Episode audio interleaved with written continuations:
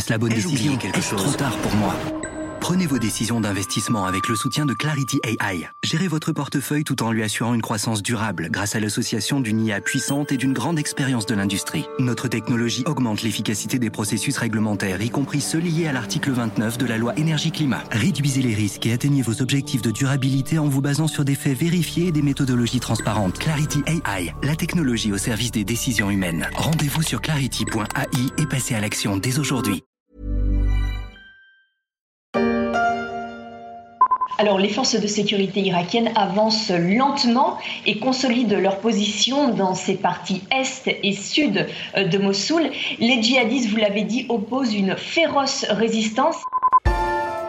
Nous sommes en novembre 2016 à l'antenne de France 24. La bataille de Mossoul en Irak a démarré quelques semaines plus tôt. Elle durera encore plusieurs mois. Difficile d'imaginer qu'à 50 km de là, dans la ville d'Erbil, certains peuvent se prélasser dans un palace 5 étoiles avec vue sur le parc Sami Abdul Rahman, grand comme la moitié de Central Park, un parc construit sur les ruines d'un ancien centre de détention sous Saddam Hussein en plein Kurdistan irakien. Un hôtel décidément pas comme les autres.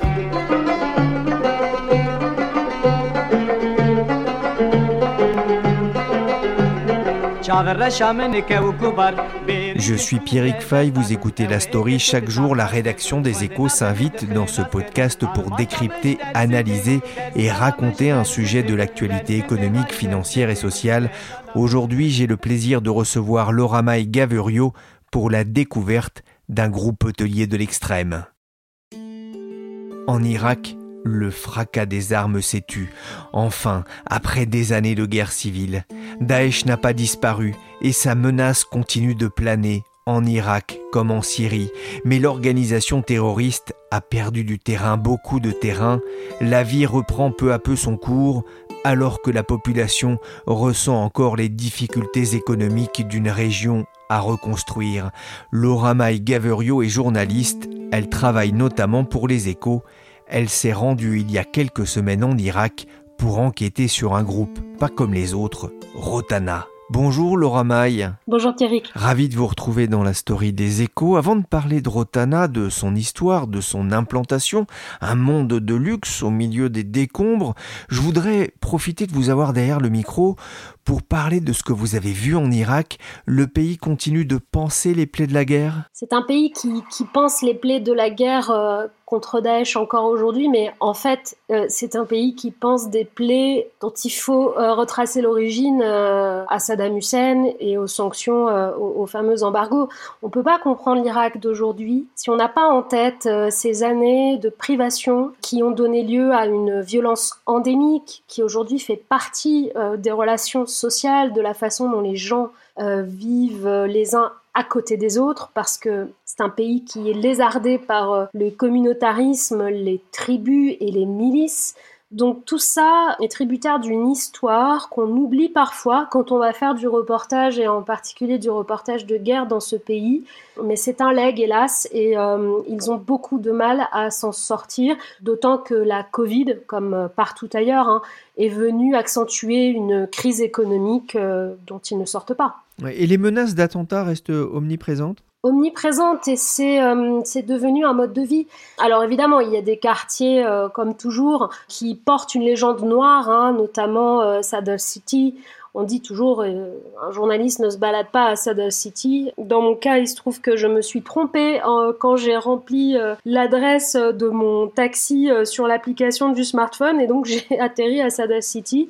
C'est pas pour ça qu'il m'est arrivé quoi que ce soit, mais le lendemain, au même endroit, un attentat survenait et quelqu'un se faisait sauter à l'entrée d'un marché.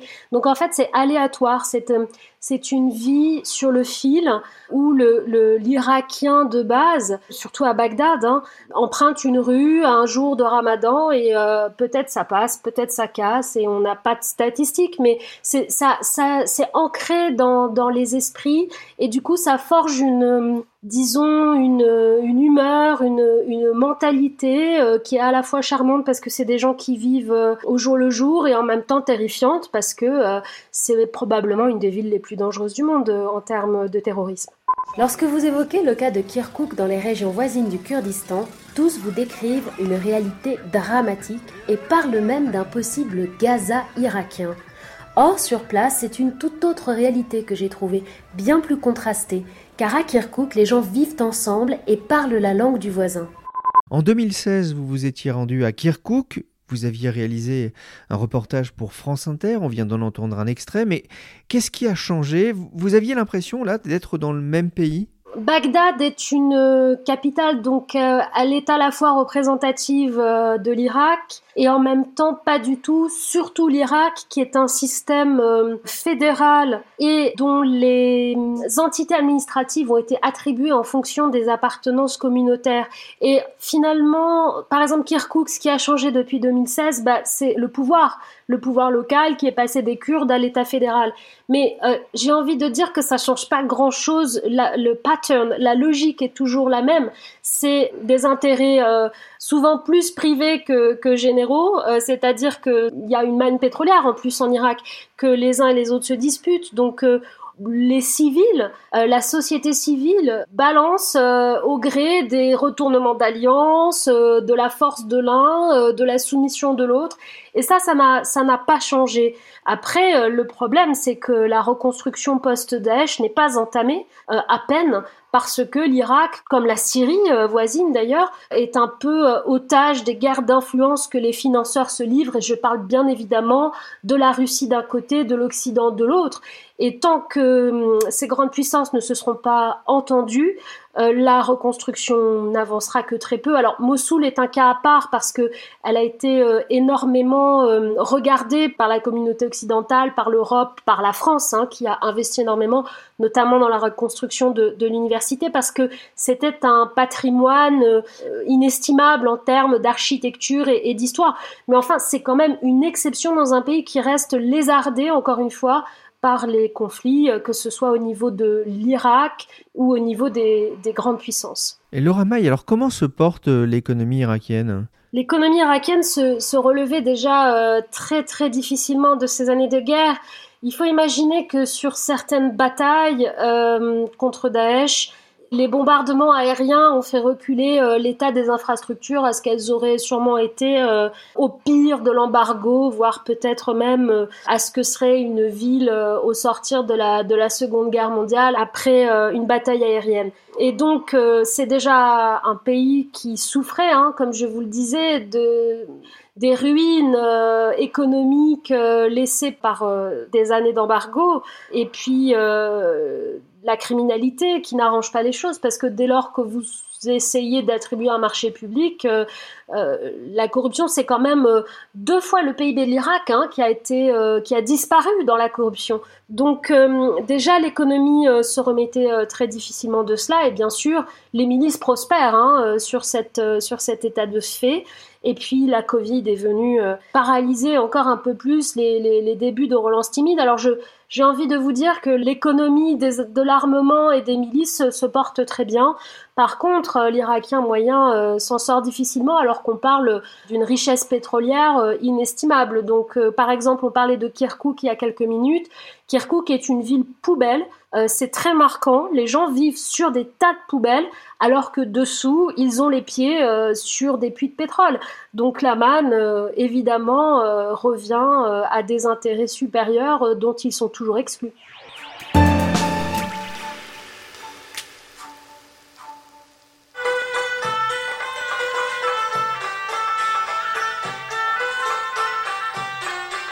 C'est une économie en reconstruction qui peut espérer de sa manne pétrolière, même si euh, celle-ci ne ruisselle pas vraiment sur la population, mais ça c'est un autre débat.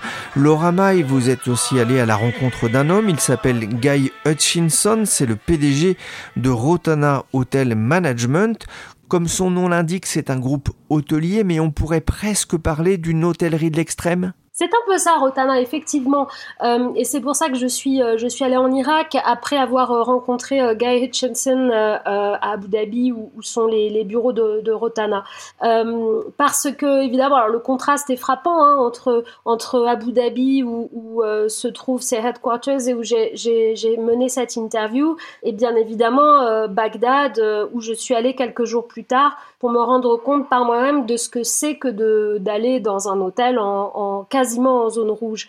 Euh, hôtellerie de l'extrême parce qu'il s'agit de garantir la sécurité d'invités euh, évidemment très précieux, parfois même prestigieux, dans un contexte où, comme je vous le disais, la sécurité est, tout à fait aléatoire. Alors quand vous approchez du euh, Babylon Rotana, c'est le nom de l'hôtel à Bagdad, euh, en fait, euh, vous avez l'impression d'aborder une ambassade. Et le directeur de la sécurité du Babylone me disait que c'était peut-être même un endroit plus sécurisé que l'ambassade américaine à Bagdad, ce qui est déjà en soi un exploit parce qu'il est moins visé que la zone verte, la green zone, hein, ce fameux quartier présidentiel dans lequel on, trouve la représentation américaine. Et vous avez des hommes en armes, vous avez des barbelés, c'est c'est un climat de guerre euh, et une fois que vous passez le portique de sécurité, vous arrivez dans un hôtel euh, de luxe typique du Moyen-Orient, j'ai envie de dire. Comment est né ce groupe hein? Alors ce groupe est né un peu à l'image du développement économique fulgurant des Émirats arabes unis au cours des 40 dernières années. Il y a eu d'abord cette notion euh, de cité-État, un peu cité-entrepôt comme Dubaï, euh, ou cité euh, portuaire, et puis Abu Dhabi a commencé à développer sa manne pétrolière. Et ils ont d'abord fait, comme dans toutes les autres industries des Émirats, ils sont allés chercher les plus grandes marques mondiales, donc souvent à l'époque occidentale, et euh, ils leur ont demandé d'opérer des hôtels. D'abord un hôtel de luxe euh, à Abu Dhabi, qui était avant tout destiné à, la clientèle d'affaires hein, dont l'Émirat avait besoin pour se développer. Et puis un beau jour, euh, Nasser Anoaïs, l'un des deux fondateurs, s'est dit mais pourquoi est-ce qu'on déléguerait toujours? Pourquoi est-ce qu'on sous-traiterait toujours aux Occidentaux? On va le faire nous-mêmes. On les a vus faire et maintenant on va le faire nous-mêmes. Et ils ont euh, décidé euh, de lancer leur propre, leur propre hôtel. Donc ils se sont développés par la suite par capillarité parce que ça a marché. Euh, l'émirat voisin à Dubaï a commandé la même chose.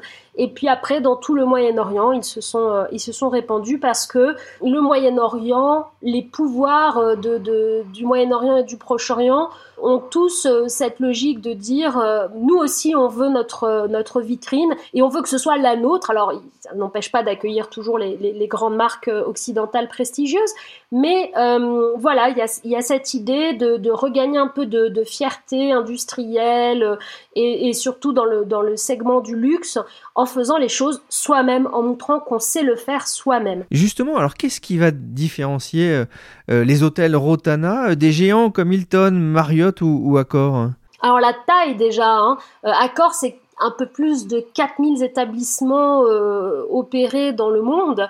On va bientôt dépasser la centaine avec Rotana. Et comme insistait Guy Hutchinson pendant notre interview, c'est très important cette notion d'échelle parce que ça veut dire que euh, vous êtes, euh, vous avez beau être le PDG, vous êtes quasiment en contact direct avec votre euh, clientèle et donc vous la comprenez, vous pouvez ajuster. Ça leur a énormément servi pendant la crise du Covid. Ça leur a permis d'être très efficaces, d'être très flexibles et réactifs parce qu'il y avait beaucoup moins de choses à réaffecter, à fermer, à réorienter. Euh, donc ils ont tiré euh, parti de leur, euh, de leur taille. Et puis aussi, l'attitude vis-à-vis du luxe est différente. Chez Hilton, il y a une idée du luxe comme d'une richesse installée dans le temps. même si on est obligé, ils sont obligés de revenir là-dessus parce qu'ils se rendent bien compte que l'argent change de main de plus en plus, notamment avec l'arrivée des Asiatiques il y, a, il y a à peu près de cela 20 ans sur ce, sur ce segment. Mais euh, on va les accueillir comme on accueille la vieille famille euh, britannique euh, habituée des palaces et on va les faire se sentir un instant héritiers à l'européenne. Alors que chez Rotana, au contraire, on va faire comprendre à cette clientèle qu'elle a tout à fait le droit d'arriver avec ses habitudes, avec son style de vie, avec ses demandes particulières c'est en fait, on va le dire sans phare, c'est le côté nouveau riche. Mais chez Rotana, ça n'est pas péjoratif, nouveau riche. Euh, on va les accueillir comme on accueille le reste de la clientèle euh, et parfois même avec un peu plus d'égard.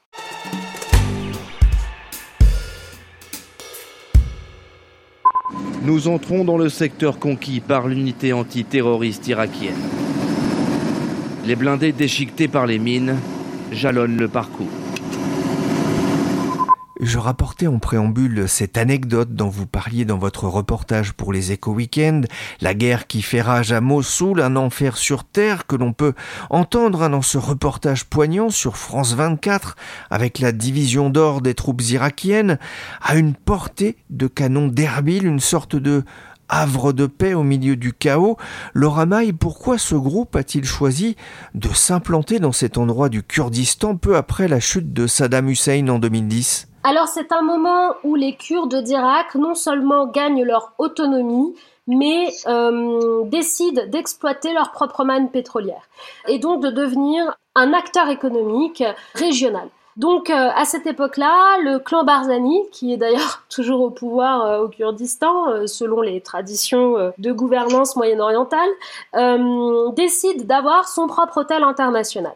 Et plutôt que de s'adresser aux Occidentaux, ils vont s'adresser à euh, la marque qui monte à ce moment-là et avec qui ils ont un langage commun, avec qui ils peuvent négocier d'après des codes culturels qui fluidifient forcément le business hein, quand on, quand on s'adresse euh, en tant que, que Irakien kurde des Arabes des Émirats. Et d'autant qu'il faut préciser que Rotana, c'est deux têtes hein, dès le départ. C'est un Émirien et c'est un Libanais. Euh, donc euh, on a vraiment là euh, la palette du cosmopolitisme arabe qui sait s'adresser en fait à une population comme les Kurdes d'Irak.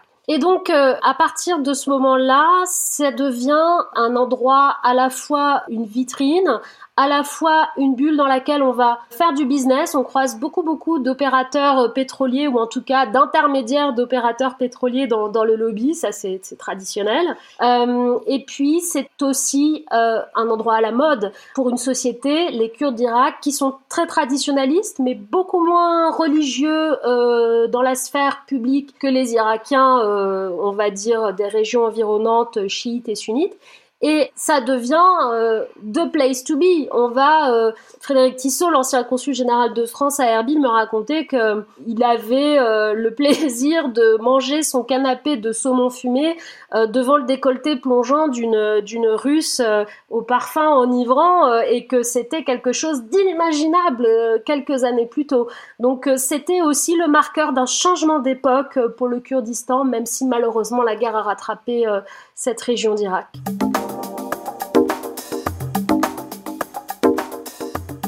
Dans des vidéos sur YouTube, on peut visiter les chambres de l'hôtel avec vue sur le désert ou le parc, son immense piscine, la jeune femme allongée sur un lit king size, les yeux rivés sur un bel ordinateur Apple. On pourrait presque se croire à Dubaï. Hein. Oui, c'est la promesse que vend Rotana, qui n'est pas toujours tenue d'ailleurs, parce qu'il faut quand même dire que ce qui est fascinant dans les hôtels Rotana, la plupart des hôtels Rotana, c'est qu'ils ont ce petit côté un peu euh, un peu ringard, un peu euh, hôtel euh, pendant la guerre euh, du Liban dans les années 80 quoi. On est à la croisée du kitsch et en même temps du luxe. Euh, donc c'est toujours assez drôle et puis alors il faut imaginer ces lobbies aujourd'hui dans, dans dans la plupart des grands hôtels internationaux, vous ne fumez plus dans les espaces publics. Au Rotana, dans les Rotana, vous avez encore ces vastes canapés, euh, un peu rapprochés quand même pour avoir des discussions euh, discrètes, on va dire, très en cuir, hein, très vaste, et puis le gros cendrier posé à côté, l'odeur de, de cigarettes froides, et vous voyez les gens qui se croisent dans cette ambiance euh, à la fois opulente et, et un peu un peu vieillotte. Mais effectivement, la promesse c'est Dubaï parce que Dubaï reste pour euh, le public euh, arabe et de plus en plus pour les occidentaux, on le découvre, une espèce d'Eldorado économique et surtout social. Hein. C'est-à-dire que à la fois on va au Rotana pour être discret, avoir des conversations dont on espère qu'elles sont pas euh, toujours captées par la surveillance, et en même temps, dans cette discrétion, on aime être vu hein, pour montrer qu'on est quand même encore en affaires, que ce soit au plan diplomatique ou, industriel. C'est ce que j'appelle un espace interlope, euh, le lobby d'Arotana euh, en Irak. Combien ça coûte une chambre euh, au Rotana d'Erbil? Alors au Rotana d'Erbil, on est à quelque chose comme 200 dollars en, période, on va dire, haute. Au Rotana de Bagdad, là, on est beaucoup plus haut, on doit être aux, alentours de 400 dollars. C'est évidemment l'hôtel le plus cher de la ville et du pays même, parce que le degré de sécurité et en fait la dépense que ça occasionne hein, d'assurer cette sécurité pour l'hôtel est bien plus élevé qu'à Erbil encore aujourd'hui.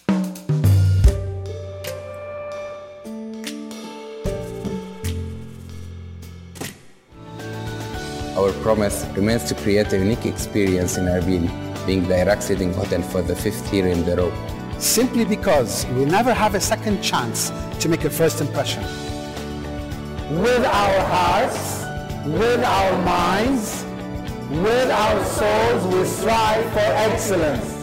On entend dans cette publicité euh, pour Rotana différents responsables de services de l'hôtel d'Erbil expliquer euh, pourquoi de la blanchisserie au restaurant en passant par le service informatique ou, ou les services généraux, pourquoi ils offrent des services 5 étoiles. Hein. C'est une vidéo postée en 2015. On voit un peu tout le monde, sauf, et c'est assez surprenant, le responsable de la sécurité, c'est pourtant un poste essentiel. C'est un secret industriel, euh, Pierrick. Euh, alors, par exemple, le, directeur de la sécurité du, Rotana Babylone de Bagdad que j'ai rencontré, c'est un, c'est personnage, on se croirait euh, dans un film hollywoodien avec service secret présidentielle. Il se tire de la même façon euh, sur le pas des portes euh, pendant les, soirées euh, où, on vient fumer le narguilé pendant le, ramadan. Et c'est un, un Britannique, donc avec un passé militaire, bien évidemment, et c'est probablement l'homme le plus occupé de la ville parce qu'il doit avoir l'œil partout.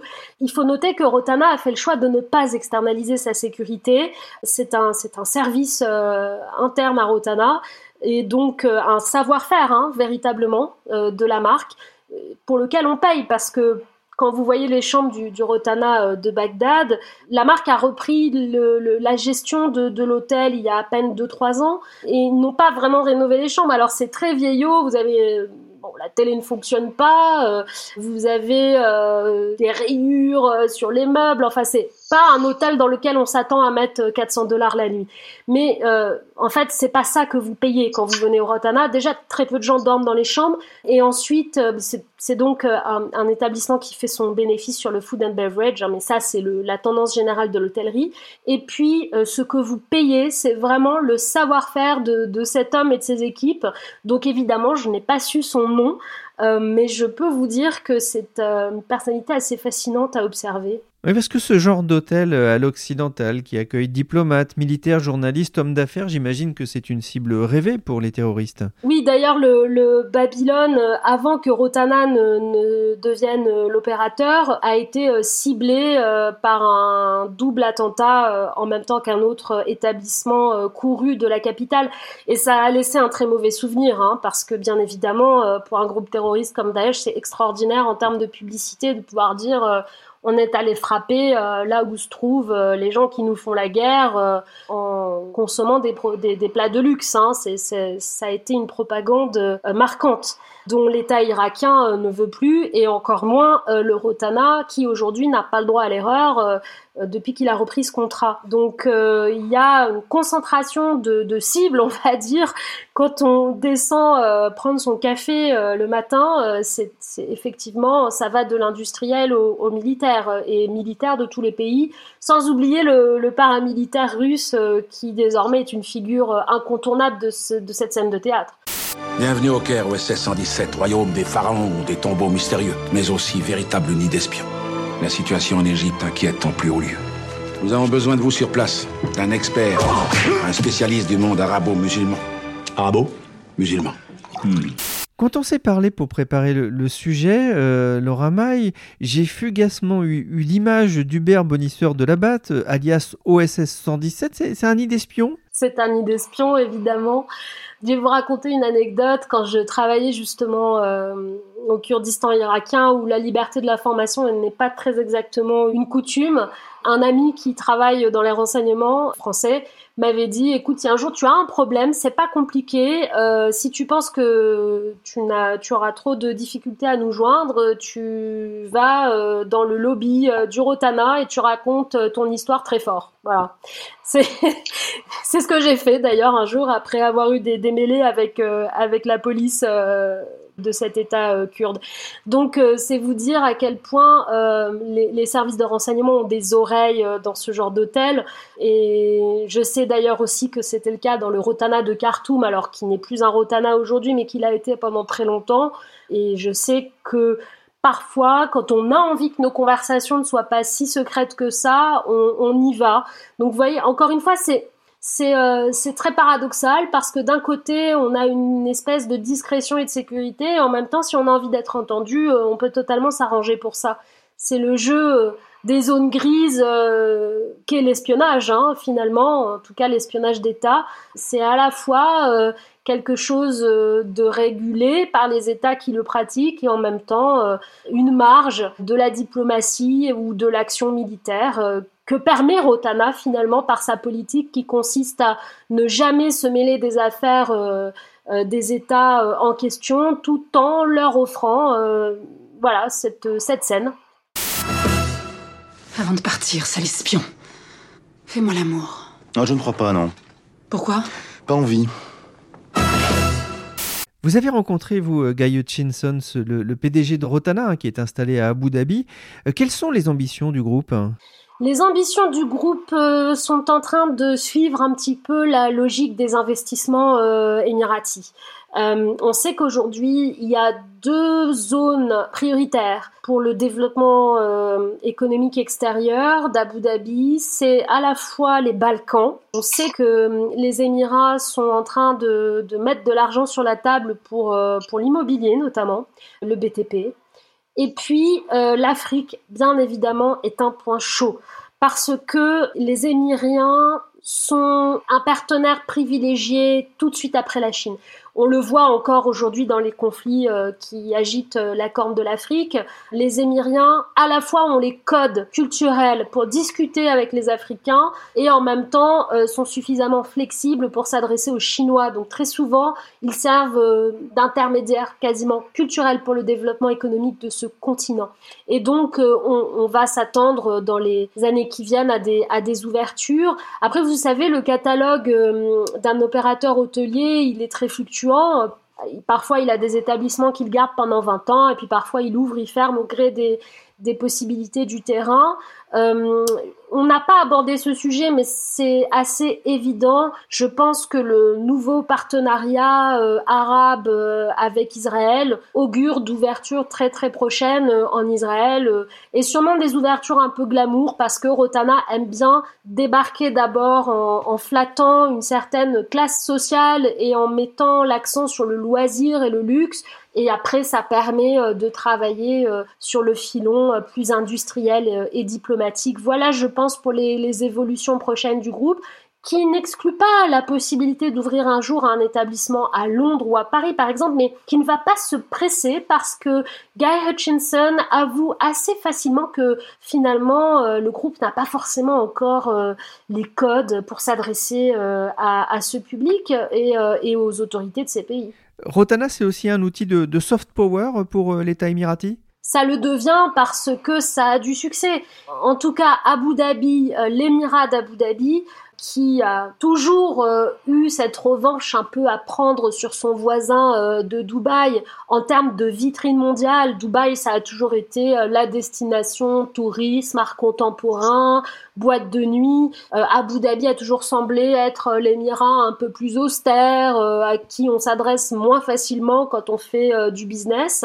eh bien, pour Abu Dhabi, de montrer qu'on a été à l'origine de cette marque hôtelière qui marche, qui propose un savoir-faire assez euh, singulier, assez unique. C'est évidemment un outil de soft power et donc il faut s'attendre à ce qu'il y ait, euh, comme je vous disais, des ouvertures qui suivent les politiques d'investissement extérieur euh, d'Abu Dhabi. Merci Laura Maï Gaverio, journaliste, pour cette découverte d'un groupe hôtelier pas comme les autres. Vous pouvez retrouver son reportage sur le site des Échos Weekend. La story, le podcast d'actualité des Échos, s'est terminé pour aujourd'hui. Cette émission a été réalisée par Nicolas Jean, chargé de production d'édition Michel Varnet.